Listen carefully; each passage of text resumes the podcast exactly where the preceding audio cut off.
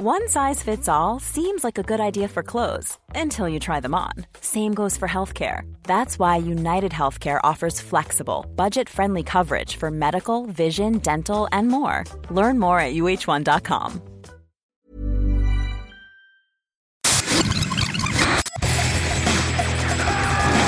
Bienvenue dans Stéroïdes, le podcast qui fait l'exégèse des gros bras.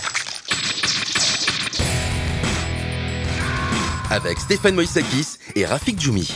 Bienvenue dans ce nouvel épisode de Steroids the Podcast. Je suis Stéphane Moïsakis et je suis avec mon ami Rafik Djoumi. Bah ouais. Salut Stéphane. Salut Rafik. Pour parler d'un film qu'on aime bien. Enfin, même moi, j'aime vraiment, vraiment, vraiment beaucoup. Un film qu'on aime bien, qu'on a. Est-ce qu'on l'a vu ensemble? Non, pas du tout. Parce Non, que pas à l'époque. je- Toi, je crois que tu l'as vu vu à-. Euh, tu l'as vu à Deauville, me semble-t-il, non? Ouais, c'est fort possible. Ouais.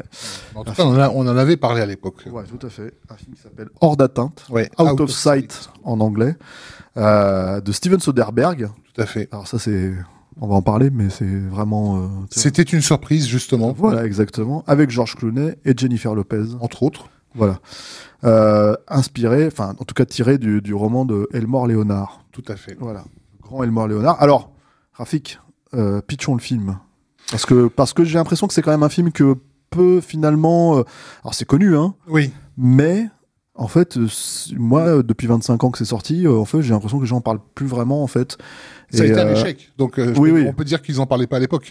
Euh, Oui, mais c'est un échec qui a, qui a donné lieu à, comment dire, euh, la renaissance collaboration, déjà. Voilà, et, et la renaissance de Steven Soderbergh, et surtout la renaissance euh, euh, alors, pas artistique. Bon, moi j'adore le film, mais j'aime pas ce qu'il a fait par la suite, et j'aimais pas ce qu'il faisait avant C'est clairement le- la naissance de Clooney euh, au cinéma. euh, au- aussi. Et il y a aussi en fait euh, l'idée bah, de, de- du, du Soderbergh en fait plébiscité, c'est-à-dire que vraiment, à part si on met de côté Sexe et mensonges et vidéos, qui, dans lequel il a eu, pour lequel il a eu la Palme d'Or à l'époque, hein, c'est son premier film en 89. Euh, Soderbergh, ça a été une longue errance, si tu veux, d'auteur années d'auteur 90. américain qui a que- essayé de, que- de- de que- se réinventer. Est-ce que euh, ça, ça peut être un, un bon test de de cinéphilie euh, de, citer tous les films de Soderbergh euh, des années 90 parce que je crois que c'est absolument impossible de tous de se souvenir. Bah, en fait, il a fait. Moi, je- Kafka. il y a Kafka, il y a euh, The Underneath, c'est à Ouais. fleur de peau. Il y a Schizopolis. Grey's Anatomy, là, le truc de con- concert là qu'il avait filmé aussi. Oui, alors ça c'est autre chose. C'est Ouais. encore euh, voilà. Schizopolis, effectivement. ouais. Voilà, et, et même Schizopolis, ça a été le, le, le, le- vraiment le, c'est une espèce de film expérimental, moi je trouve assez imbitable. Hein. Euh, Écoute, moi je, peux, je vais y aller à fond. hein. Moi je j'aimais pas du tout Soderbergh. Je fais partie de ces gens qui sont allés voir Sex Mensonge et vidéo parce qu'effectivement il avait eu la Palme d'Or à Cannes en mode mais M-E-H, mais genre pendant tout le film j'étais en mode mais pourquoi? C'est quoi ce truc? Ouais. euh, Kafka c'est une torture et euh, Kafka, il l'a remonté. ah bah alors ça, euh, je pense a non, tout changé. Il faut que je le redécouvre euh, tout à fait incessante.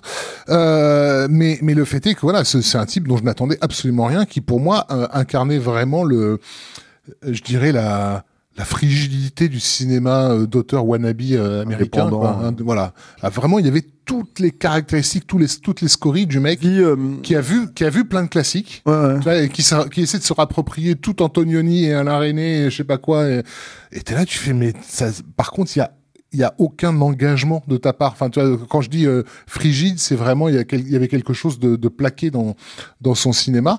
Et, euh, et c'est là où vraiment j'ai été complètement retourné par, euh, par Out of Sight parce que c'est précisément tout ce qu'il essayait de faire avant au moment où il pense qu'il ne le fait plus. Parce que pour lui, quand il fait Out of Sight, il fait un film commercial, en fait. Ouais, ouais, alors c'est-à-dire qu'il y, a- y, a- y avait déjà des prémices, même si moi je trouve que le film pas totalement réussi, enfin vraiment, c'est mieux que mon sexe, mensonge et vidéo ou Kafka, mais euh, à fleur de peau, qui se voulait être un thriller cynique, Mm. euh, euh, comment dire, qui était, euh, bon, qui est complètement pas, pareil, passé inaperçu, qui a été un bide, hein, qui était un film de studio, hein, c'était un film universal, euh, à petit budget, à l'époque où les studios faisaient aussi des petits budgets, euh, mais euh, comment dire, euh, mais qui est un truc qui, qui voilà, qui est sorti en salle chez nous et qui s'est, qui s'est ramassé, qui existe hein, en, en, en, comment dire, en, en vidéo, en Blu-ray, hein, c'est sorti chez nous, euh, chez Elephant Film.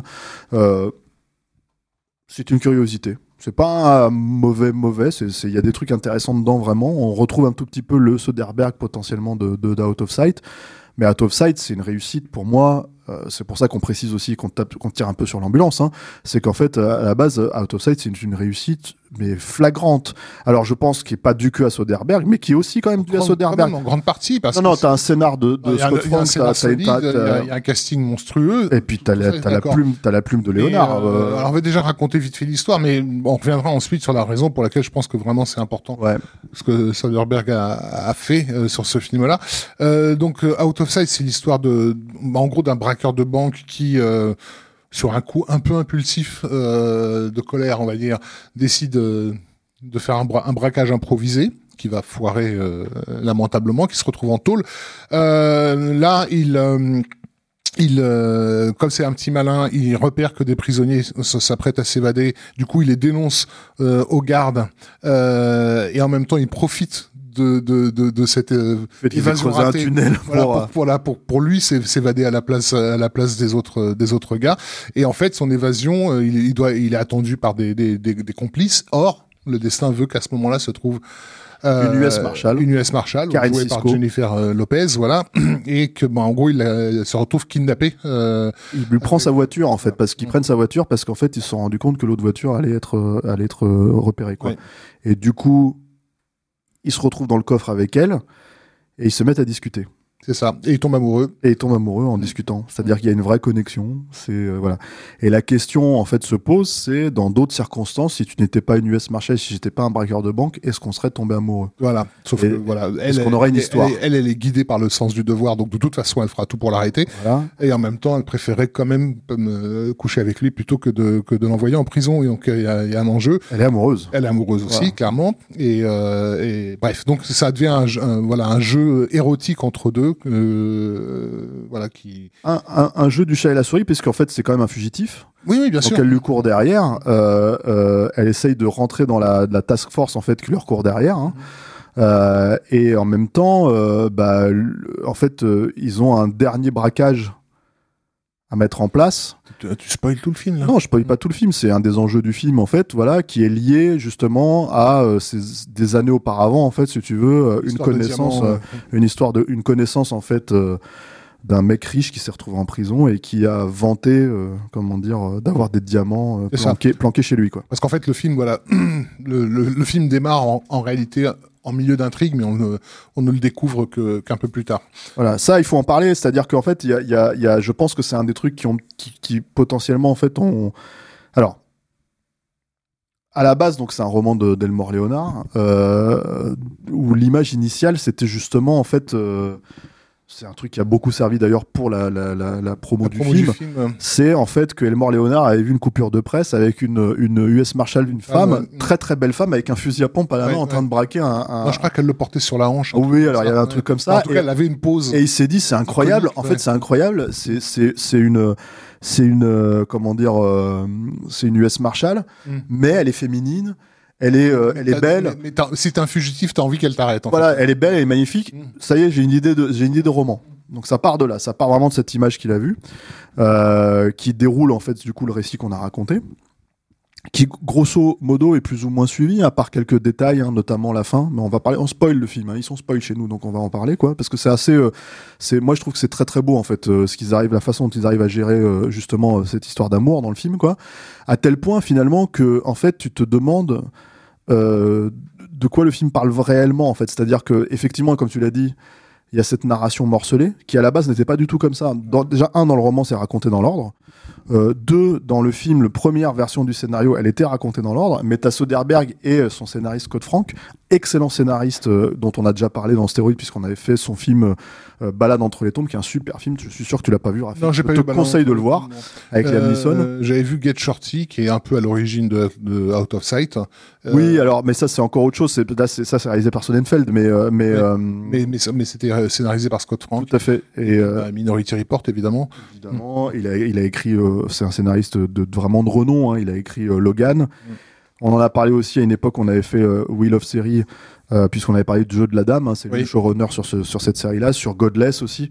Voilà, donc c'est vraiment, vraiment, euh, comment dire, euh, C'est insolide. ouais, un de ces artisans du cinéma dont on parle peu finalement, qui sont assez discrets, mais qui sont vraiment très, très, très, très efficaces, quoi. Euh, qui arrive à, à, à, à, mine de rien, mener sa barque dans le système des studios, encore à peu près aujourd'hui, quoi. Et donc, en fait, avec, Scott Frank et, et Steven Soderbergh, ils se sont posé la première problématique, c'est qu'ils se sont dit, mais en gros, si on raconte le film dans l'ordre, en fait, euh, euh, euh, il y a tout un tas de séquences qui vont arriver beaucoup trop tard. Notamment la scène où il s'évade de, de prison et il rencontre euh, Karen Sisko. Ah ouais, ouais. Ça va arriver au bout de 45 minutes de film. Ouais. Et on peut pas, en fait, amorcer, si tu veux, le récit en cours de route et le faire changer.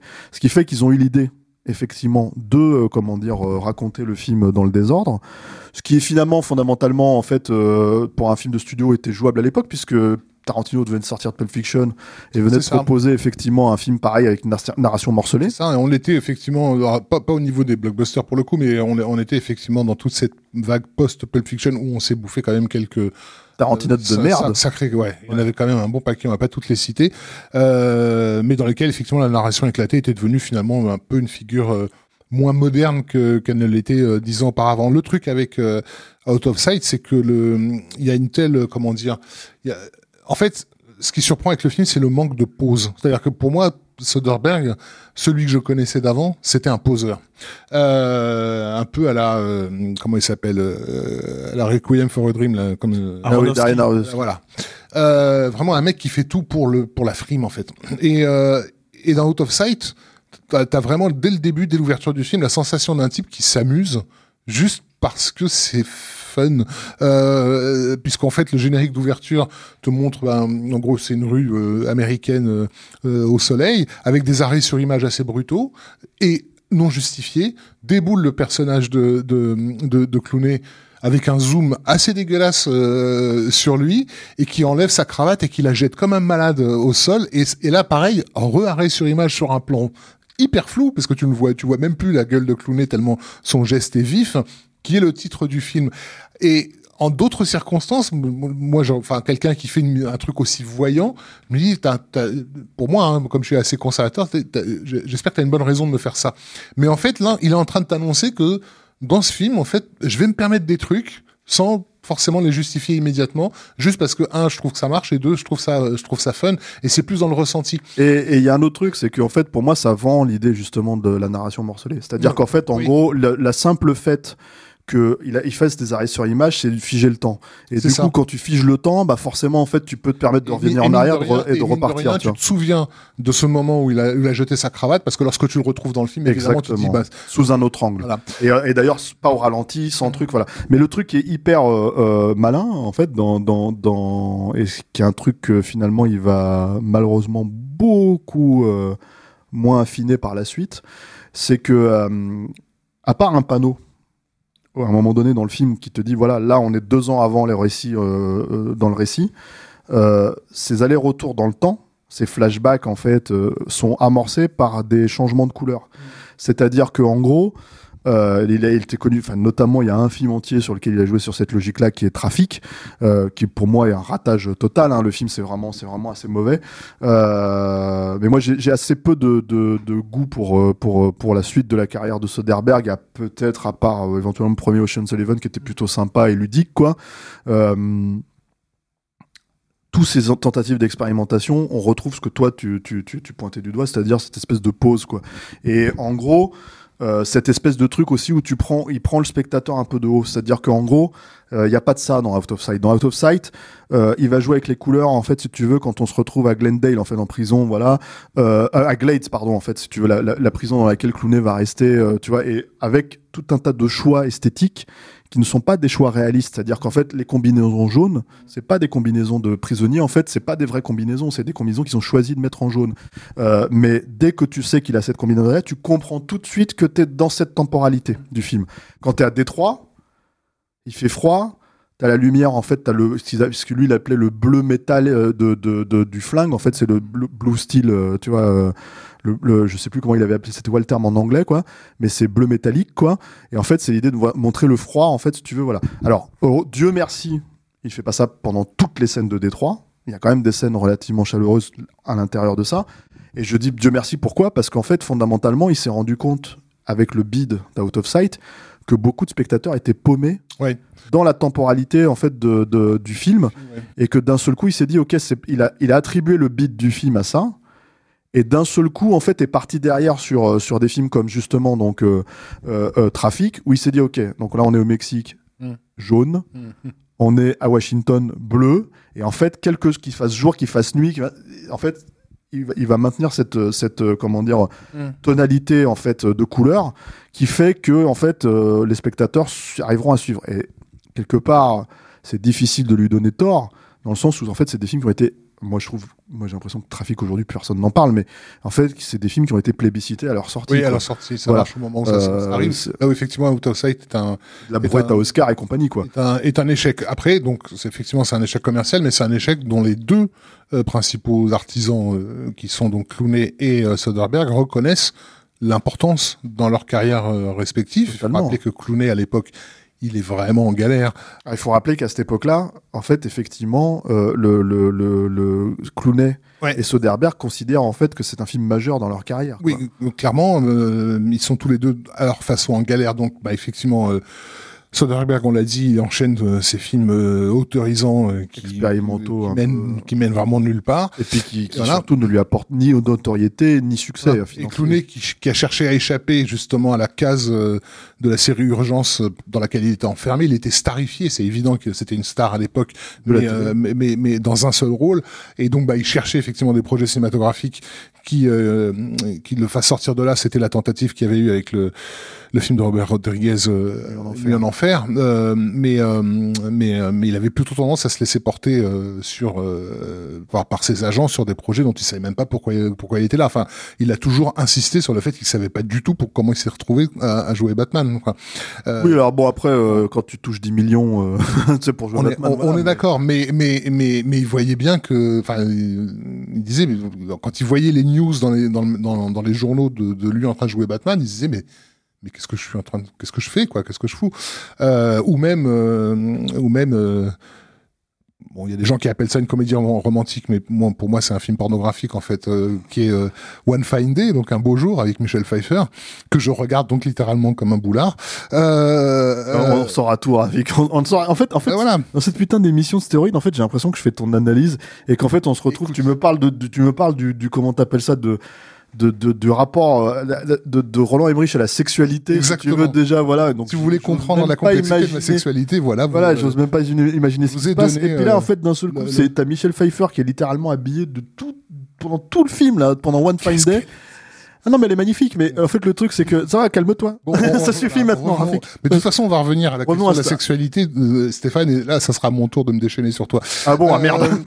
mais, mais, mais le fait est que voilà, c'est que c'est que euh, comment dire, euh, ils sont tous les deux effectivement dans une une forme une forme d'impasse artistique. Et euh, et quand quand Soderbergh dit que ce film a été important pour lui. Au niveau de sa carrière, mais aussi au niveau personnel, je pense. Alors, je suis désolé pour l'image, hein, mais qu'il a, effectivement pété un, bon coup avec euh, avec Out of Sight. Et ça se voit, ça se voit que ce film a été fait par un type qui, d'une certaine façon, s'en. Euh, il a, il a, il a. C'est comme s'il avait personne à. Il avait rien à prouver à personne en fait. Euh, il y a des moments où il y a, des choses qui, hum, comment dire, qui peuvent sembler euh, risquées, mais qui fait quand même, je sais pas, quand, il est en prison justement et qu'il explique aux gardes euh, comment les prisonniers euh, risquent de s'échapper et, par où ils vont le faire. C'est littéralement enfin un zoom euh, tout pourri sur sur la sur la sur la barrière mais genre vraiment mal foutu le zoom quoi. Et qui revient et, je la- pense, et- en et- fait- et le cadreur a du mal à, à, à se remettre en place. Je pense en fait que attends, euh, alors euh, on va repréciser un truc quand même, c'est un peu important euh, mine de rien, c'est-à-dire que je pense que malgré tout c'est enfin t'as l'air de présenter ça comme si c'était pas pensé, mais je pense que c'est très pensé en fait justement dans dans dans Out of Sight. Je sais que toi t'as un problème avec euh, avec euh, ce type non, de non, mise je en dis pas scène. que c'est pas pensé. Euh, je pense que c'est pensé. C'est effectivement, il, s'est toujours réclamé de d'artistes du passé, etc. Il, on en reviendra, on y reviendra d'ailleurs pour la- une séquence que t'aimes beaucoup dans le film qui a un- inspiré de de Nicolas Rugg. Et il a toujours dit Soderbergh que c'était clairement une référence à Nicolas Rugg et tout ça. Mais je- et le comment dire que, que le montage du film allait chercher justement dans des trucs que les Anglais faisaient dans les à la fin des années 60 je sais pas moi, les, les comment ils s'appellent, les, les euh, Lindsay Anderson, euh, ouais. Lester et tout ça. ouais, quoi, ouais. Euh, et oui, bien sûr, mais sauf que il ne le fait plus encore une fois dans, dans l'idée d'être euh, institué grand artiste au, au, au musée d'art moderne de New York. Il le fait parce que l'intrigue le nécessite, le personnage le nécessite, et et, et, c'est- et, et, et je pense que c'est important, c'est fun. À ce moment-là, c'est toujours fun. Ouais, et puis il y- a ce truc en fait, il faut pas oublier. Alors, euh, il a jamais cité euh, ouvertement McTiernan par rapport à comment dire euh, Out of Sight, mais pour pour tard, ouais, pour ouais. Ocean's Eleven. Et moi, j'ai tendance à croire parce qu'il parlait de, de classe de la mise en scène, en fait, évident. de fluidité et tout. Et j'ai tendance à croire que post Die Hard 3, C'est évident. en fait, parce que c'est un cinéphile, hein, mine. Derrière, derrière toi, on l'a vu, on l'a Il voit dit. ça dans un film à 90 Voilà. millions de dollars, il se dit ok, moi je peux On le faire aussi dans mon petit film à 40 quoi. On l'a dit à l'époque, et euh, voilà, c'est un peu une vengeance parce qu'il y avait des gens qui nous riaient au nez, mais que quand on a vu, euh, quand on a vu Derrière 3, on a, on a dit deux choses. D'une part, que McTiernan avait vraiment décomplexé effectivement tout le monde, euh, parce que maintenant l'expérimentation réservée au cinéma dit d'auteur, tu pouvais la faire sur n'importe quel film, euh, mais aussi euh, qu'on allait se bouffer pas mal de, de, de zoom foireux et de Ouais, puis c'est et- devenu la norme et du de- cinéma voilà. d'action dans, dans la décennie qui va Voilà. suivre. Mais d'ailleurs, le truc, c'est qu'il faut, faut d'ailleurs à un tel point où il faut juste euh, rendre à César ce qui appartient à César. C'est-à-dire qu'en fait, en gros, tu regardes d'ailleurs 3 aujourd'hui, c'est un film normal. Mm. c'est-à-dire les quelques zooms en fait qui, euh, Oui, qui Comme tous les Et- classiques, il finit par devenir voilà, un- c'est-à-dire ouais. ça devient un film normal. Et en fait, si tu veux, en gros, tu te dis mais il y avait tant, de- enfin, mais à l'époque.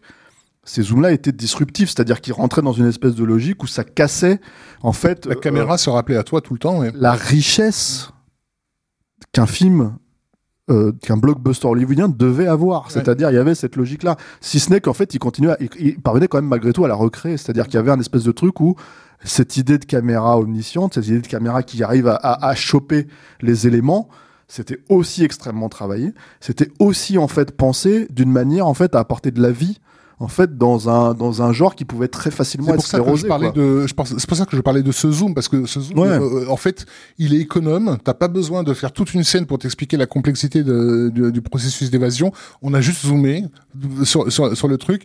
On, donc t'as compris euh, où, où ton intérêt doit être porté. Et en même temps effectivement euh, ce zoom est un peu un, un peu déglingué et il donne l'impression d'avoir été fait au dernier moment en fait. Et- Euh, et, et ça rentre vraiment dans l'urgence euh, je dirais de, de l'échange faut- à ce moment-là. Ouais, et puis il faut savoir un autre truc, c'est-à-dire qu'en gros, euh, à cette époque-là, Soderbergh, euh, c'est-à-dire qu'il était tellement, euh, il était quand même soucieux en fait de son public, et il était tellement en gros euh, sur euh, dans une forme de ok contrition, on va dire cinématographique, euh, que euh, il avait une idée de mise en scène euh, où il a rincé apparemment totalement, euh, comment dire, Jennifer Lopez et, et George Clooney c'était de faire un plan séquence, littéralement un plan séquence entier en fait dans la scène, la scène de, de- comment dire qui se passe dans le dans le coffre de la voiture quoi. Et en gros pour lui c'était il fallait que l'étincelle Mm. réelle, hein, moi je trouve qu'il est assez euh, ouf hein, dans le film entre entre Clooney et, et- et Lopez. Euh, euh, en tout cas, euh, je trouve que le, le- ils, ils matchent vraiment tous les deux quoi. Bah, il match d'autant mieux que c'était pas Lopez qui était prévu. Euh, oui, le- c'était Sandra, Sandra Bullock. Ah oui oui. Euh, Ah bah là ça aurait été un autre voilà. film. hein. Mais justement, il a exactement, c'est exactement ce que ce que Soderbergh leur a, leur a dit. Parce qu'encore une fois, c'est pas un projet qu'il a développé, c'est un projet qu'on lui a proposé, qu'il a failli refuser d'ailleurs dans un Jersey premier temps. Film. Jersey Film, c'était la boîte de, de, de, de- comment dire de Danny DeVito Ouais. à l'époque. Et en fait, c'était la boîte qui a produit Pulp Fiction, Ouais. Jackie Brown. Ouais, ouais. Et on va en revenir parce qu'il y a une connexion, évidemment, à, Et à Get travers Shorty, et voilà, Get et- Shorty et à travers Elmore Leonard. Mais le truc, c'est que, en tout cas, voilà, ça, ce- ce- cette scène devait truc, Alors, c'est que, voilà, c'est qu'il avait, il avait vu en action Clooney et, et Bullock, euh, et, et c'est lui qui a convaincu la production, qui vraiment voulait Sandra Bullock parce que bah, c'était un- star de l'époque, une hein. star, voilà, euh, que que- qu'en fait il fallait ça- que- que- qu'ils fassent un film ensemble, mais c'était clairement pas celui-ci. L'alchimie était là, mais elle était complètement euh, ailleurs. d'ailleurs, ils ont euh, fini par faire un film ensemble, sûrement. Je peut-être, mais en tout cas, j'en ai vois pas, lequel. pas la mémoire. je pas. Euh, mais effectivement, euh, avec avec euh, avec Jennifer Lopez, il y a quelque chose de sulfureux qui s'installe immédiatement.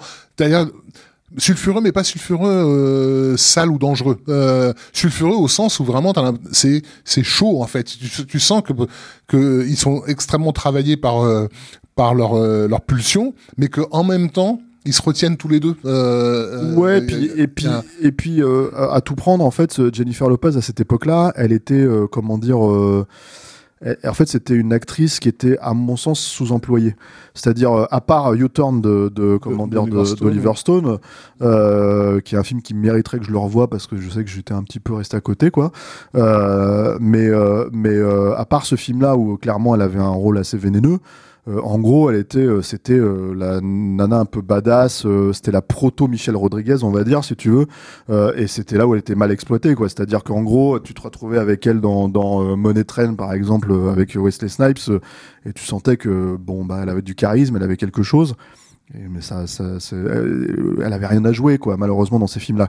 Et il faut savoir aussi que c'était une danseuse chez In Living Color. C'est euh, Tout à fait. c'est- Voilà, c'est c'est euh, donc elle a vraiment commencé. C'est euh, c'est c'est vraiment entre guillemets Jenny from the block. Je sais je sais où tu veux en venir, Rafik. Je vois, je te vois arriver en fait sur sur le truc. Mais en tout cas, ce, ce- c'était vraiment non parce qu'il y a ce truc en fait où depuis après Out of Sight. Moi, personnellement, quand j'ai vu le film, je me suis dit, mais c'est une star aînée, c'est bon, là, tu vois, c'est réglé. C'est-à-dire Mm. qu'en fait, il y a une grande actrice. Ouais. Et elle a fait que de la merde la derrière, tu vois, mais que des trucs de, de, de comédie romantique pourrie. Ouais, évidemment, à cause de, à cause de Out of Sight. il faut le dire. Et- euh, non, donc, euh, Stéphane était adolescent quand. Non, j'étais pas adolescent, Ah, j'avais- j'avais 22 quand ans. ça a été sorti, bah non, mais écoute, et, et c'est la raison pour laquelle, encore trois ans après la sortie d'Out of Sight, j'ai accepté qu'il écoute en boucle euh, If You Want My Love euh, à la rédaction. mais parce qu'en fait, à un moment donné, tu te dis, c'est pas possible. C'est pas, en fait, tu te dis, c'est pas possible. Elle, elle a du talent. tu vois Donc forcément, tu vois, tu te dis, normalement, il y a, y a, il y a un truc, quoi, tu Je vois. Connais cette chanson. Et effectivement, de effectivement, effectivement, j'en suis revenu malheureusement Bon.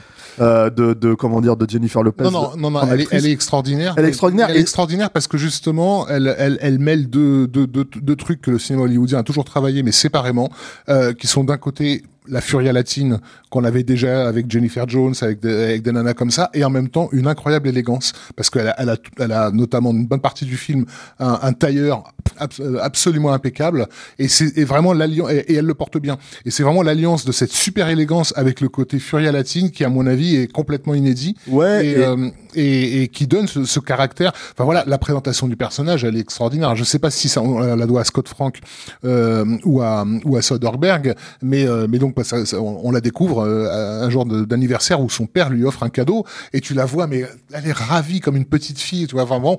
Et tu, et tu te demandes ce que c'est. c'est un une- flingue en fait. parce que c'est une bague avec des diamants, un truc comme ça, et c'est un énorme gun, quoi. Et, et sa réaction de gamine en mode, tu reverras ça plus tard dans comment ça s'appelle, euh, qui casse en fait, euh, Ouais. ce, ce, ce genre de gag là. Mais euh, mais mais. Sauf que c'est pas un gag en fait dans le film, c'est c'est un truc en fait qui c'est- littéralement un truc qui présente le personnage, tu vois. Ah oui. Il y a, il y a- il y a ça et il y a en fait donc je je vais revenir un peu sur cette scène du, du comment dire du coffre, c'est que en fait elle était tournée donc en plan séquence et on va dire l'humilité de Soderbergh, Mhm. c'est d'avoir fait des tests en fait, euh, des screen tests en fait, comme ça se faisait à l'époque. On en a parlé déjà dans d'autres épisodes et tout, et en fait de se rendre compte que le public était largué, Mhm. Que d'un seul coup il manquait des éléments en fait, si tu veux, et, et lui-même a accepté finalement de se dire ok d'accord. Donc on va, en fait j'ai raté cette scène.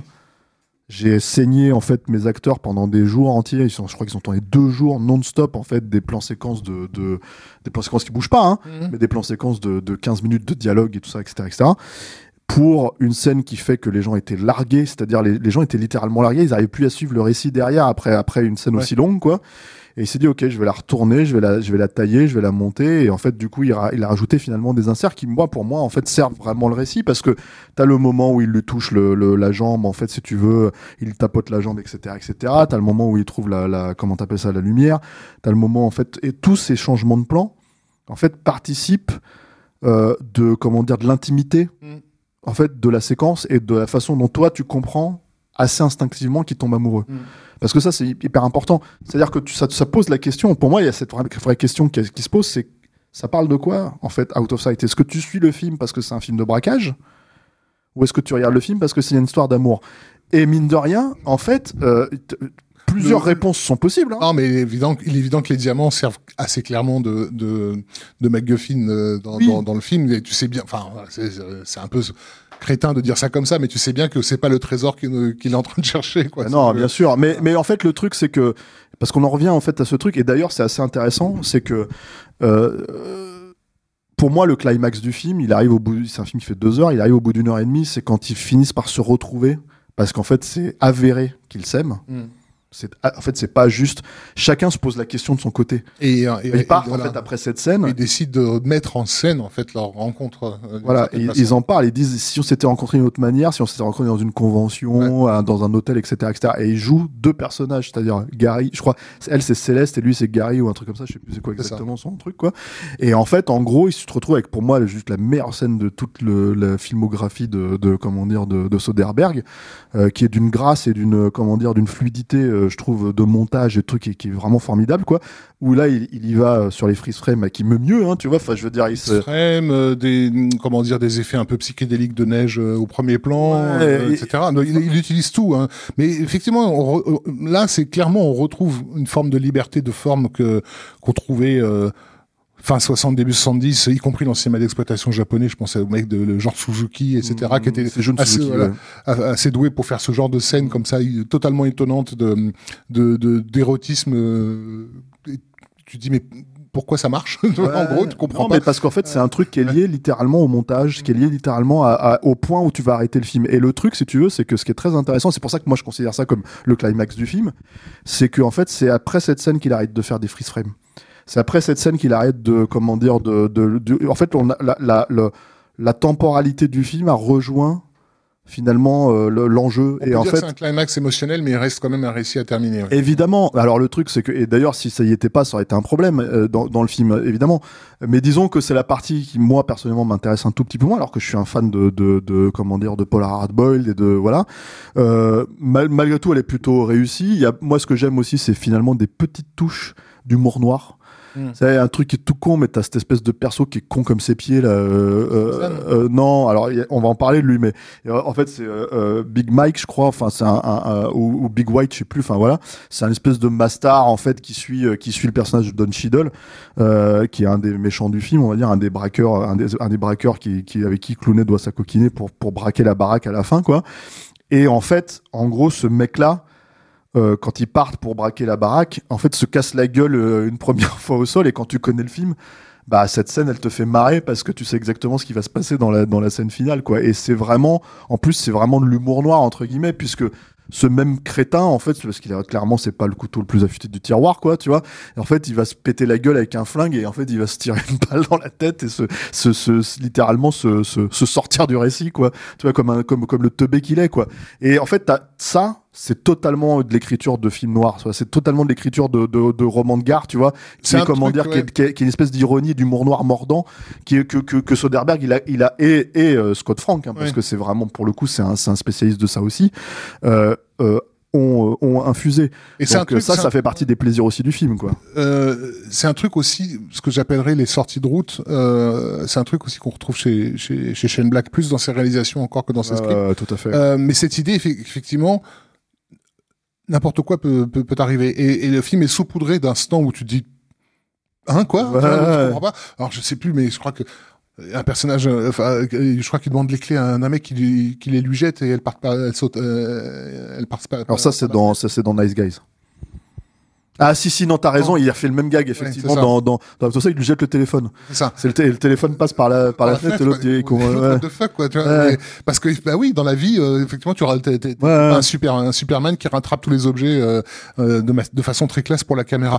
Euh, et, et, et en fait, voilà, le film est effectivement saupoudré de moments de f- foirage, on va dire. Et ça, mais ça vaut aussi pour le filmage. Quand je parlais tout à l'heure, je, je reviens toujours de ce zoom mal, mal, mal recadré. T'as l'impression que même l'équipe qui fait le film, elle est soumise aux mêmes conditions que les personnages, c'est-à-dire qu'ils essaient de bien faire, ils essaient d'aller au bout de leur euh, de leur projet. Mais en fait, il y a de temps en, de temps, en temps, il y a des il y a des à-coups. Et ça, je pense que ça vient directement effectivement de d'Elmore Leonard lui-même, qui était comme pas mal d'écrivains euh, noirs américains, euh, euh, de romans noirs américains, euh, quelqu'un qui, qui appréciait justement de systématiquement surprendre son, son lecteur avec un, avec un personnage où tu te demandes d'où il sort. euh, Bah, voilà. là, t'as Louis Guzman, qui, est- qui, est, qui est absolument génial. En fait, donc il joue un, un- justement un des mecs dont, on, tu racontais le récit, euh, euh, voilà. ce- le, mec qui s'évade, euh, avec euh, avec son amant, euh, voilà. homosexuel, et, et, et, et, et du coup, il y a ce truc, il y a ce truc génial où en fait, Clooney explique Mm.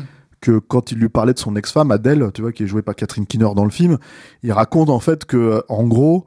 Euh, alors je sais pas si les gens arrivent à nous suivre parce que c'est quand même un récit assez assez assez touffu. Il faut vraiment avoir vu le film pour pour comprendre. Donc on vous invite vraiment Et- à le et- voir. hein, c'est important. Et pour ceux qui connaissent Catherine Kinner exclusivement dans certaines comédies avec Steve Carell, etc., vous allez la découvrir Ah ouais, elle est géniale. dans, un, dans costume tout nouveau. Quoi. Ouais, voilà. Et en fait, le truc, c'est que donc euh, euh, où elle joue est en fait une nana qui, qui est cette assistante de, de- des prestigitateurs qui font, qui coupent Oui. les, les, comment dire, les, les, les boîtes en Les deux là, et en ça, fait les nanas en deux quoi.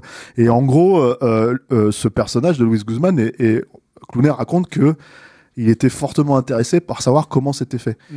Et donc il y a une scène où il va la, la visiter, et il est très menaçant avec elle, tu vois, mais il se fait arrêter par Jennifer Lopez, mais quand même il- il- tu te rends compte que ce, qu'il dit, ce que Clooney disait, c'était vrai. Et il demande, mais comment vous faites? Tu vois, Il sort son personnage en fait de mec menaçant.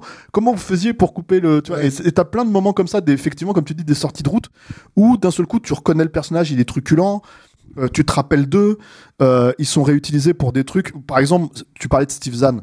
Steve Zahn, c'est un, per- un personnage qui est proprement énervant parce qu'en fait, si tu veux, c'est un mec qui porte des lunettes de soleil la nuit. Mm. Donc t'as envie et, et c'est le premier truc que Clooney remarque. Il dit s'il porte ces putains de lunettes, je vais lui écraser la gueule avec et tout quoi. Et en gros, euh, l'humanité de ce personnage ressort quand le personnage de Snoop, donc le personnage de Don l'oblige à participer à un crime avec eux, Ouais. Qui participe à ce crime dont on voit quasiment rien, parce que c'est filmé de manière assez éthérée et tout quoi. Sauf que tu comprends toi en tant que spectateur qu'il a été affecté par ce truc et qu'il n'est pas un vrai criminel dans le sens euh, meurtrier du terme, qu'il est traumatisé parce qu'il ne porte plus ses lunettes. Mm. Et que d'un seul coup, il oublie complètement d'être dans son espèce de personnage de, de gangster qui essaye d'en montrer aux autres. Quoi. Et en fait, rien que ce genre de, de petites idées, c'est pareil. Je pense que c'est des trucs qui sont sur le papier, c'est des trucs machin, mais qui sont vraiment exploités, qui sont utilisés. Autre personnage comme ça qui ressort, qui est vraiment proprement menaçant, euh, c'est ce personnage en fait que, que, que Jennifer Lopez va, va euh, je me rappelle plus de son nom dans le film. Euh, euh, je crois que c'est il est interprété, si je dis pas de bêtises, par Isaiah Washington. Ouais. Et en fait, c'est ce personnage qui va, qui, qui menace de la violer Ouais. et qui lui parle de, ce, de sa chienne en fait, Ouais. et qui lui dit Kenneth, en fait. Kenneth, voilà. Et en fait, cette chienne, j'adorais en fait, euh, tu sais, euh, me, me comment dire, me battre avec elle, euh, tussle en anglais, c'est ça le terme qu'il utilise quoi. Euh, me débattre avec elle, on va faire la même chose avec toi. Mm. Et là, t'as as Jennifer Lopez qui lui fait, Hum, t'es pas mon genre en fait, si tu veux. En gros, elle se démonte pas quoi. Et elle lui sort une matraque et elle le- elle elle l'éclate en fait. Elle lui dit pourquoi t'as fait ça? Il lui fait bah tu voulais qu'on se débatte, on s'est débattu quoi. Voilà, c'est réglé quoi. Tu vois. Et en fait, t'as tous un truc et ce personnage là qui est très très animal en fait dans son Mm. fonctionnement. Bah, il est le premier dans le braquage à la fin où tu te dis oh, lui ça va mal tourner avec la bonne qui est interprétée par Nancy Allen là. et en fait tu sens que lui il peut il peut la violer Ouais, est ouais, vraiment ouais. dangereux quoi tu vois Oui, et mais t'as tout un tas de trucs même, même Don Cheadle, il fait, il fait un peu peur quand même dans le film. Il est pas. euh, alors que bon Don Cheadle c'est quand On même est le d'accord. papa maintenant hein, euh, On est d'accord. euh, voilà Mais euh, bon, c'est vrai qu'on n'a pas tellement insisté enfin, euh, au début d'émission sur le casting. On peut les, les résumer. Donc, euh, en dehors de Clooney Lopez, on a Ving Rhames euh, qui joue le, le voleur de voiture, Don Cheadle, Steve Zahn, Albert Brooks, Denis Farina, euh, le, Louis père de Jennifer Lopez dans le film quoi, qui est euh, super donc Isaiah Washington que tu viens de citer, effectivement Nancy Allen, Catherine Kinner, et enfin euh, de, de, de caméos, on va dire, dont une qui a fait l'objet de, de négociations, euh, qui sont bon, d'une part Samuel L. Jackson, euh, mais aussi euh, Michael Keaton. Et en fait, Keaton, c'est la raison pour de, de, de sa présence, c'est que euh, C'est le même personnage que dans voilà, Jackie le Brown, personnage de, du, du FBI euh, et- et- était dans la, dans la nouvelle originale de Delmore Leonard et on le retrouve dans Punch euh, de Rome que Tarantino est en train d'adapter à l'époque sous le titre euh, Jackie, Jackie Brown, Brown. avec Michael Keaton dans le rôle du- de ce personnage-là. Et du coup, l'idée, c'est effectivement de faire appel à Michael Keaton pour jouer le même personnage dans, dans le film. Sauf que euh, euh, c'est c'est Tarantino trouve ça génial en fait, euh, le- ce, ce dialogue euh, Entre les deux films. entre les deux films. Et du coup, c'est Tarantino qui va convaincre Miramax de leur céder les droits en fait fait euh, pour qu'ils puissent. En fait, c'est un truc. c'est- Alors, il faut savoir, c'est c'est un truc, c'est un truc que les romanciers et surtout les romanciers de gare font beaucoup. C'est-à-dire que, en fait, euh, comme c'est des, euh, c'est des gens qui sont considérés comme des gras de papier. Ouais. Il y a cette logique en fait derrière. Et c'est un truc en fait, les écrivains de pulp, les écrivains de romans de gare, en fait, c'est des gens qui devaient beaucoup écrire pour, comment dire, à un moment donné, euh, euh, vendre et euh, gagner leur croûte. Et dans cette logique-là, euh, et surtout dans ces, dans ces, euh, comment dire, dans ces, euh, dans ces sorties en fait qui étaient des sorties de la semaine, quoi, des sorties du mois, des fois, enfin des Bah, trucs comme ça. Ils reprenaient, un Ils personnage reprenaient qui leur plaisait bien. personnage parce qu'ils créaient quelque part des univers et c'était un des trucs qui leur permettait de se dire bon bah voilà, Mm. si au moins je peux raconter cette histoire avec ce personnage-là, puis cette autre histoire avec le même personnage, et en fait, il, il- crée des temporalités. Tarantino s'est beaucoup inspiré de cette logique-là pour ses propres récits. Il a énormément, comment dire, travaillé même en sous-main.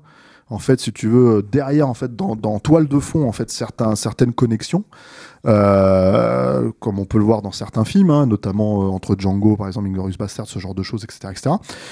Et c'est des, vraiment des, des univers entre guillemets partagés, mais pas à la Marvel, en fait. C'est pas, c'est pas, c'est pas ouvertement. euh, des- des- Non, non, ça, ça, ça, ça- ça fait partie de la logique méta du cinéma. être un personnage qui est censé être mort dans un autre film. Euh, Vic Vega, il revient euh, trois fois, mais effectivement. euh, Voilà, Alabama, elle est citée dans Reservoir Dogs, etc., etc. Et du coup, en fait, euh, ça, c'est une pure inspiration euh, Elmore Leonard. Il faut savoir que, comment dire, euh, Tarantino euh, a failli aller euh, en juvie, comme on dit à l'époque, euh, comment dire, euh, quand il était gamin. Euh, c'est-à-dire euh, les euh, les euh, pas les prisons pour gosses on va dire. Enfin voilà parce qu'il a volé un roman un roman d'Elmore Leonard et il s'est fait gauler. Euh, donc voilà. Donc c'est quelqu'un qui qui qui est un énorme fan de de de de- Leonard et effectivement quand euh, l'idée, puisque les films sont sortis à six mois d'intervalle hein, aux États-Unis, quand l'idée en fait de connecter le, comment dire, les deux films à travers ce personnage de Michael Keaton, cet agent du FBI qui était dans les transits avant et tout ça, euh, euh, s'est présenté. Miramax, comme c'était eux les premiers à avoir, comment dire, adapté et, et présenté le personnage, c'était à eux. Eux considéraient que c'était à eux de payer. Et en fait, effectivement, comme tu l'as dit, il a convaincu Harvey Weinstein de lâcher l'affaire et, de, et de, leur, de leur filer le personnage gracieusement. Ce qui est très étrange, par contre, en fait, si tu veux, c'est que tu as énormément d'acteurs de, de, comment dire, des univers de, de Tarantino qui sont dans le film. Tu, tu- tu disais tout à l'heure, il y a quand même Ing Rames, en fait, qui est dans Pulp Fiction. T'as Samuel Jackson qui apparaît à la fin. C'est des personnages, en fait, si tu veux, ils jouent d'autres rôles. Hein. Il y a que Michael Keaton qui est vraiment connecté à, à- à À Jackie, Jackie Brown à travers ouais. ce personnage. Et c'est vraiment un caméo. euh, mais, plus, mais- plus, quoi. aussi, oui, mais, mais il est marrant quand même. Bah, le personnage est marrant parce qu'en fait, on se fout de sa gueule. Il y a, Bah il a ce t-shirt Avec son FBI, ça. et, et le père de, de Jennifer, puisque c'est, en fait, en gros, c'est l'amant de Jennifer Lopez à ce moment-là dans le récit. Et c'est un homme marié. Et en fait, euh, Denis Farina, euh, que moi je trouve un personnage pareil, un personnage super attachant. Parce qu'en fait, euh, il se soucie du bien-être de sa fille. Tu vois, malgré le fait qu'il lui aussi, les policiers, qu'il la connaît et qu'il la comprend, il sait ce qu'elle va faire, quoi. En gros, euh, euh, comment dire, euh, ça le fait chier, lui, que sa fille, elle sorte avec un homme marié. Mm. Tu vois, il est en train de dire, mais tu vas pas faire ta vie avec ce mec-là, il va jamais quitter sa femme, etc., etc. Donc, en fait, du coup, leur relation, quand il, et l'autre, il est vraiment con, en plus, parce qu'il comprend pas. il comprend pas quand, quand, quand, quand Farina se fout de sa gueule. Il lui dit, mais tu vas porter un, quand t'es, quand t'es euh, undercover, tu portes un t-shirt avec le truc, et l'autre, il fait, bah, non. Il comprend pas pourquoi il se fout de sa gueule, quoi. Donc, c'est assez marrant. C'est, il y a, il y a- il y a tout un tas de touches comme ça, en fait, d'humanité, moi, je trouve, de, comment Oui, dire, dans le récit qui est complètement, euh, comment dire, euh, enfin, tu vois, le personnage d'Albert Brooks, on en a pas encore parlé, mais ce qui est génial avec ce personnage-là, c'est qu'en fait, il a une espèce de toupet dégueulasse, tu vois, sur la tête, et tu te dis, mais, mais, mais ça existe des mecs comme ça, des mecs qui sont persuadés qu'ils sont beaux avec leur, euh, leur truc et qui sont mieux que finalement d'assumer leur voilà, calvitie, quoi, tu Toutes vois. toutes ces sorties de route, elles sont, euh, elles sont d'autant plus bienvenues qu'elles qu'elles se justifient en fait euh, euh, narrativement. C'est pas gratuit, Euh, sauf que ça te surprend au moment où ça, ça arrive. Et, et, je pense que le film, s'il avait justement été réalisé d'une façon un peu plus poète poète, parce que faut pas, enfin, encore une fois, une des grandes idoles de, de Soderbergh, c'est Alain René, hein, donc ça aurait pu être l'année dernière à Marianne Bad, tu vois. Enfin, euh, et, et, et le fait que la que la mise en scène soit aussi euh, aussi fluide, aussi libre de changer de style aussi, parce qu'il y a des fois c'est vachement classique en fait comme mise en scène, euh, et tout d'un coup tu vas te retrouver avec un montage euh, un montage aberrant. Euh, donc en fait toutes ces sorties de route elles sont justifiées, mais elles sont justifiées encore une fois par la psychologie des personnages, par la narration, et je trouve jamais par le besoin d'en mettre plein la vue. Je trouve que la scène la plus couillue du film, euh, c'est finalement une scène en fait qui n'existe pas dans le roman, euh, qui est comment dire euh, assez, je trouve en fait en la revoyant aujourd'hui, tu te dis bon, ça pouvait peut-être passer à l'époque, mais même aujourd'hui en fait, elle fonctionne et elle est assez assez étonnante quoi. Cette espèce de connexion. En fait, ils avaient besoin de visualiser le fait que chacun pense à l'autre. Si tu veux, c'est-à-dire que Jennifer Lopez parce que normalement à ce stade du récit, c'est une flic c'est un voyou. En fait, il s'évade. En fait, elle devrait pas se dire, elle devrait pas se dire merde, il est dans ma tête ce mec. Et en gros, euh, euh, c'est une scène où euh, il prend une douche en fait, Clooney, qui est une- totalement une scène de rêve en fait, en vrai à la fin, ce que tu te rends compte quoi. Et elle arrive en fait avec son flingue, elle le braque. Ils se disent hey, tu vois ou je sais pas quoi. Puis en fait, il la, il la, il lui attrape le bras, il l'emmène dans la douche avec elle, enfin dans la dans la baignoire avec elle et ils s'embrassent. Mm. Et là, tu te dis, mais c'est une scène normalement, mais je veux dire, si le film n'était pas chargé, si tu veux, euh, en tension sexuelle, la scène, elle est ridicule. Oui. Littéralement ridicule. Quand tu la racontes, elle est ridicule. Dans le film, elle fonctionne super bien. Et elle fonctionne d'autant mieux que c'est pas du tout.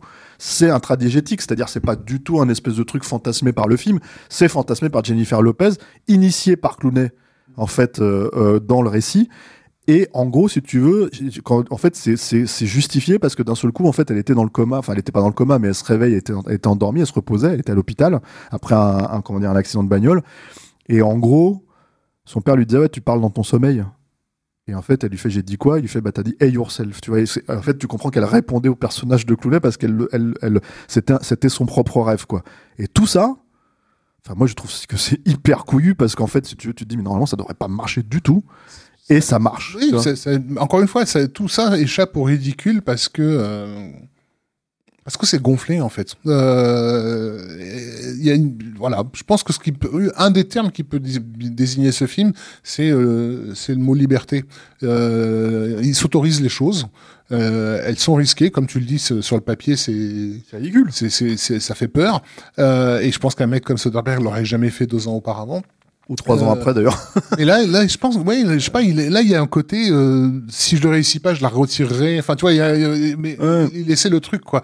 Et, et surtout, il le fait encore une fois en, euh, avec cette idée du public que je ne pense qu'il ne l'avait pas suffisamment euh, euh, auparavant. C'est quand même un film qui a été fait pour marcher euh, et, et pour séduire, mais en même temps, euh, de, sans tourner le dos à, on va dire, à, à tout ce cinéma un peu expérimental euh, qu'il qu'il affectionnait donc, arrive à un équilibre idéal entre euh, l'accessibilité au plus grand nombre, n'importe qui peut mater ce film-là, euh, et, euh, et une, un délire formel. euh, Et moi, je pense aussi avec, euh, encore une fois, je pense qu'en fait, avec une charpente très solide. C'est-à-dire qu'en fait, en gros, euh, un mec comme Scott Frank, encore une fois, euh, dans le récit, il voit où est l'essentiel.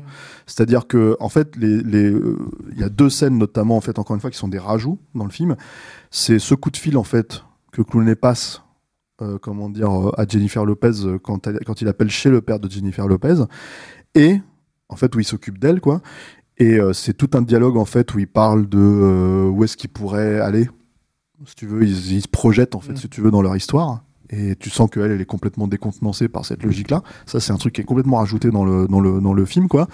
Et cette scène finale, c'est vraiment ce- cette pirouette que moi je trouve hyper, euh, comment dire, euh, c'est-à-dire ils, ils, ils savaient en fait que s'ils s'ils poussaient le personnage, là, là on spoil vraiment, on rentre Ouais. dans le territoire du spoil, quoi.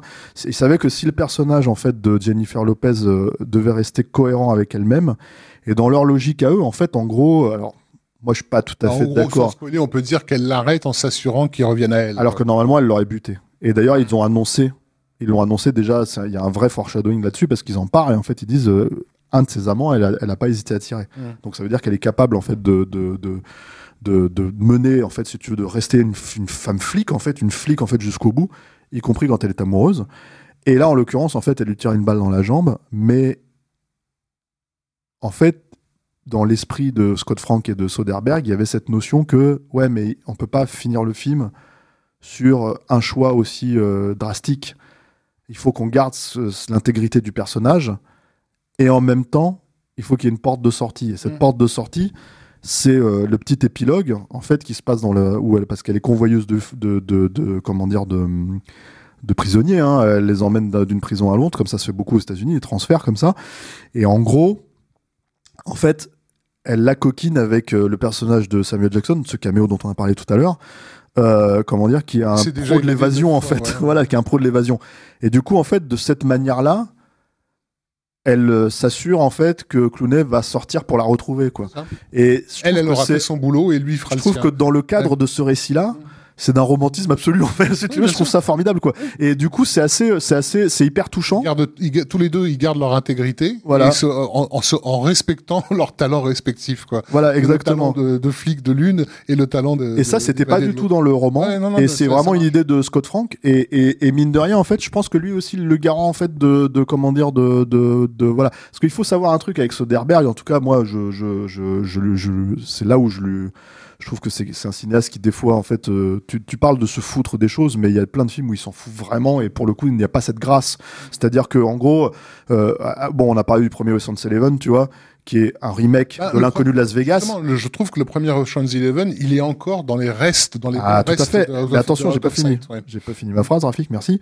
Euh, dans le premier film, donc il y a effectivement cette volonté d'élégance, de raconter du récit en prenant le public en compte, etc., etc. Quant à Ocean's 12, c'est fini. Et là, il fout les personnages à la poubelle. Il y a même plus de braquage, ils te le disent à la fin du film. Donc en fait, comme ça, euh, ouais, t'es pas venu pour ça, quoi. Et en fait, euh, il, ça raconte rien. Ça raconte juste les vacances de Cloulet et de ses copains. En fait, si tu veux, voilà. Et ça, pour le coup, c'est Soderbergh euh, 300%, quoi. Moi, en tout cas, celui que j'exècre, quoi.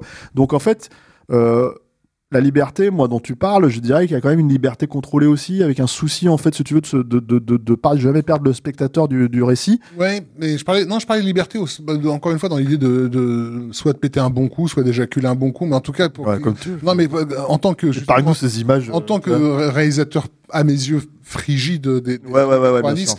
sur, sur Out of Sight, on a tout d'un coup l'impression que le mec, il s'est, C'est hyper charnel. il a, il a ouvert les boutons, tu vois, il s'est dit, ouais, y c'est- compris dans les que- couleurs du film, Voilà. y compris dans la musique, y compris, c'est-à-dire moi, moi, a, il y a de la sensualité, il y a de Voilà. l'humour, il y a bon, euh, euh, donc voilà, je pense que les gens qui nous écoutent maintenant, ils sont, ceux qui s'ils n'ont pas vu le film, ils sont convaincus que, que, que, que la on leur a tout spoilé.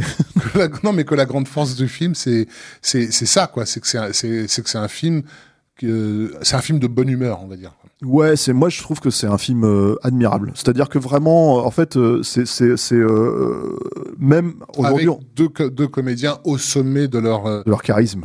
charisme, clairement. Ah ouais, c'est c'est il y a, il y a un truc en fait de de ouais moi Clooney, Clooney- Dieu sait qu'il m'énerve aujourd'hui. Hein, C'est-à-dire que en fait Non, en là, gros, il, il est entre deux âges, il est parfait. ah ouais, il est il c'est est. le- c'est le gosse beau définitif. Et donc Jennifer Lopez. Bah, vous allez passer trois ans à écouter euh, If You Want My Love. If you want my love. tu connais même pas le titre de la chanson, quoi. Non, mais c'est vrai. C'est-à-dire que pour moi, en fait, c'est-à-dire d'un seul coup, c'était devenu la nana à suivre. Ouais. Vraiment, il y avait ce truc. Alors, nous, on n'a pas eu en France, on n'a pas eu cette sortie qui a été importante pour elle aux États-Unis, hein, qui était le, le, le biopic sur euh, euh, Selena, Mm. qui est sorti en vidéo chez nous. Donc, c'est une figure, en fait, euh, de la musique latino qu'on connaît pas. Mais en fait, euh, en gros, elle, elle s'est fait connaître pour ça. Je pense que c'est ce qui lui a garanti, la, on va dire, le passage entre Money Train et, comment dire, et Out of Sight. Euh, mais nous, on n'a pas connu ça. Donc, pour moi, effectivement, ça a été une vraie découverte. C'est-à-dire, je me disais, ouais, elle est jolie, elle est badass, tu vois, elle a un truc, cette nana, pourquoi pas, tu vois. Mais là, en fait, Out of Sight, il le confirmait à 300%. Et, euh, et c'est sûr que, bon, ben, en fait, moi, je me suis dit, je vais me taper tout ce qu'elle va faire derrière, je, je vais y aller, euh, tu vois. Et en fait, euh, c'est effectivement, tu as souffert. des coups de foudre à Manhattan, euh, qu'est-ce que je pourrais sortir de, Ouais, sa mère, ta mère ou moi, enfin, ce genre, j'ai tout vu. Et effectivement, c'est c'est c'est chaud mais je vais pas encore aller voir The Mother sur Netflix, mais il y a des chances que je le mette juste parce que je me dis peut-être, peut-être qu'en fait on va retrouver la, la, la, la Jennifer Lopez de comment dire de. De Out of. Sight. Ouais. Mais je Non. pense que j'avais déjà et le divorce, il s'est déjà elle fait est- en elle fait est avec. définitivement hors d'atteinte. C'est-à-dire c'était c'était euh, moi je me suis tapé parce que ça je suis sûr que tu l'as pas vu Rafik, moi je me suis tapé Gigli, Gigli. Ah, Ah voilà, il y a, regarde, il y a Alain qui est d'un seul Avec coup, Ben vois, avec Ben Affleck là qui était le- au, au sommet de la- du bénifeur là, tu vois. Et c'était ça, c'était c'est pas possible en fait. Ah non, mais rupture, euh, c'était condition de divorce, là. Ah non, mais là c'est c'est là tu te dis mais qu'est-ce qui s'est passé quoi? En l'espace de 5 ans, tu vois, tout ça, elle avait elle avait tout foutu à la poubelle. C'est malheureux parce que ça reste une nana qui a un du talent et deux qui a du charisme en fait. Donc euh, voilà quoi. On a fait la, on a fait le tour d'Out ouais, of non, Sight, Je pense euh, qu'à part dire qu'on aime, on aime bien le film, hein, je pense que les gens ont compris. Quoi. Chef-d'œuvre. Ah ouais, pour Stéphane, c'est un Ah, chef-d'œuvre. pour moi j'adore. C'est vraiment, enfin c'est un film que j'ai effectivement que j'ai revu mais des, des... moi, je le plusieurs et plusieurs fois. De, je dirais, c'est l'échelle de Jacob de Soderbergh. Ouais, c'est pas faux. non, non, mais c'est vrai parce qu'en fait, en gros, pour moi, il a jamais retrouvé cette grâce. Euh, c'est clairement un film qui lui a ouvert les portes en fait d'Hollywood. hein. C'est-à-dire que vraiment à ce moment-là, euh, euh, évidemment grâce à Clooney aussi. hein, C'est-à-dire qu'ils ont Ouais. quand même créé Leur société. une euh, société derrière, Section 8. Ils ont fait un nombre incalculable de films ensemble. Moi personnellement, euh, produit d'autres films dans lesquels. euh, oui, oui, euh, que- de- de- dont les premières réalisations de Clooney. Hein. Et de Nolan aussi. Oui, c'est vrai, ils ont fait, euh, Insomnia. ils ont fait Insomnia, le remake d'Insomnia, c'est, c'est, c'est eux, c'est lui, c'est eux qui lui ont proposé. Voilà, c'est, en tout cas un couple de cinéma, Clooney et Soderbergh, qui a vraiment compté dans les années 2000. Euh, Et pour le coup, un peu plus pour le pire que pour le meilleur, à mon sens, mais voilà. Mais en tout cas, voilà, ça s'est scellé autour, du, autour de Out of Sight. en tout cas. Exactement. Allez voir le film. Voilà, qui existe en Blu-ray, qui existe aussi en 4K américain. Mm. Donc si vous avez, si vous êtes équipé et que vous avez vraiment envie de le voir dans la plus belle copie possible. Voilà. Merci Rafik. Merci Stéphane. Voilà, merci Alain. Merci. Est-ce qu'on un Achetez, voilà, euh, euh, achetez le Blu-ray de, de Out of Sight, gardez un tout petit peu d'argent. Ah, Euh, voilà. voilà. J'allais te lancer sur. Est-ce qu'on parle un petit peu de, de, de comme Pour on l'a fait, euh, comme on le fait de temps en temps de Capture Mag et du Tipeee Parce que c'est non, mais c'est bien de c'est bien de le rappeler. Je pense que les, les gens ne, ont parfois l'oublient, mais euh, tout le contenu euh, qui est proposé, je pense que quand même Capture Mag fournit un bon paquet de. de- Bah, de on est, contenu. on est quoi qu'il arrive à un podcast par semaine. Voilà, c'est quand, même- euh, c'est quand même pas mal de pas mal de boulot. Euh, surtout pour les pauvres Stéphane et Alain qui sont euh, voilà euh, là je les surprends à 68 degrés Ça de- n'a pas l'air comme ça. En parce fait, que depuis ce matin ça En fait, je pense que les, nos, nos auditeurs, ceux qui regardent en fait sur YouTube, en fait, verront que j'ai pas changé de t-shirt de, de, de, de quatre épisodes, et c'est parce qu'on a tout tourné dans la même journée. Même journée, voilà. Donc voilà, on, on fait, on fait du stock. Donc c'est quand même pas mal de pas mal de boulot. Donc vous, voilà, si vous avez la possibilité de contribuer, c'est vraiment dites-vous que c'est ça qui fait exister quand même Voilà. le, le programme, qui, qui permet aussi de garantir son indépendance, parce qu'on est quand même dans un programme où on dit réellement ce qu'on pense euh, et ce qu'on veut, sans se soucier de quoi que ce soit. Parce Avec que, euh, une logique de... passion, ça a pas l'air comme ça, mais en réalité, le truc, c'est que pour nous, c'est ce qui est important en fait, c'est quand on parle en fait, quand on quand on dit aux gens, bah si ça vous plaît vraiment. C'est-à-dire que comme nous, on a grandi en fait avec le cinéma et qu'on a grandi avec euh, l'idée d'acheter des magazines pour découvrir des choses, euh, ça nous semblait pas du tout incongru en fait de lâcher 5 balles, euh, 10 Exactement. balles en fait pour acheter un magazine. Et le truc, c'est que c'est ce que nous on essaye de recréer ici en fait sur Internet, euh, c'est-à-dire euh, quelque chose, un travail journalistique de cinéma exigeant. Euh, la gratuité d'Internet fait que, bah, de toute façon, on a toujours plus ou moins fonctionné comme ça aussi. On se dit, ceux qui veulent nous suivre peuvent le voir, mais par contre, ceux qui estiment ça. que c'est un travail méritant et qui estiment aussi que c'est un travail important, euh, comment dire, euh, comme Bon, ça l'a vous été avez- pour nous en tout cas à une époque. selon leurs propres moyens, encore une fois. Voilà. Et euh, donc voilà, vous avez le choix de- des plateformes. Vous pouvez aller sur Tipeee, TIP3E.com. Euh, vous pouvez aller sur Patreon.com. Vous pouvez aller sur euh, KissKiss aussi, Voilà, euh. Bang Bang. Euh, vous, vous verrez sur chacune des pages les contreparties en fonction des sommes que, que vous décidez Voilà, de et mettre. Alain, Alain, il lâche, il lâche les, les podcasts en avance aussi pour les tipeurs. Évidemment, Enfin, vous voilà. avez accès au podcast en avance. Évidemment, vous avez accès au Discord, à, à tous les, à tout le Discord. Euh, Il y a des, il y a des, des- des- du préférentiel aussi par rapport aux séances qui sont euh, Capture qui sont, qui sont organisées. Euh, donc là, la, la prochaine qu'on qu'on est en train de préparer, c'est Shin Godzilla, mais Oui, non, mais là, déjà gars, quand- le podcast est Voilà. passé là, tu vois. on- euh, donc voilà, tout- toute cette petite vie qui se fait autour de, de Capture, elle est quand même, faut pas l'oublier, entièrement euh, générée par euh, le don des le soutien, tout à fait, ouais. de, de, de- donc merci à ceux qui contribuent déjà. Vous, vous- on vous le dit pas assez, mais on le pense très très fort. Donc merci à vous à parce fait. que vraiment vous faites exister le programme. Euh, quant à ceux qui n'ont pas encore euh, donné, ça peut être juste une fois. Euh, c'est pas forcément quelque chose de régulier euh, pour la forme, mais dites-vous que c'est vraiment ça qui fait qui fait vivre l'émission. Tout à fait. Merci Rafik. Merci Steph. Merci Alain. Merci à vous. Et merci à tous.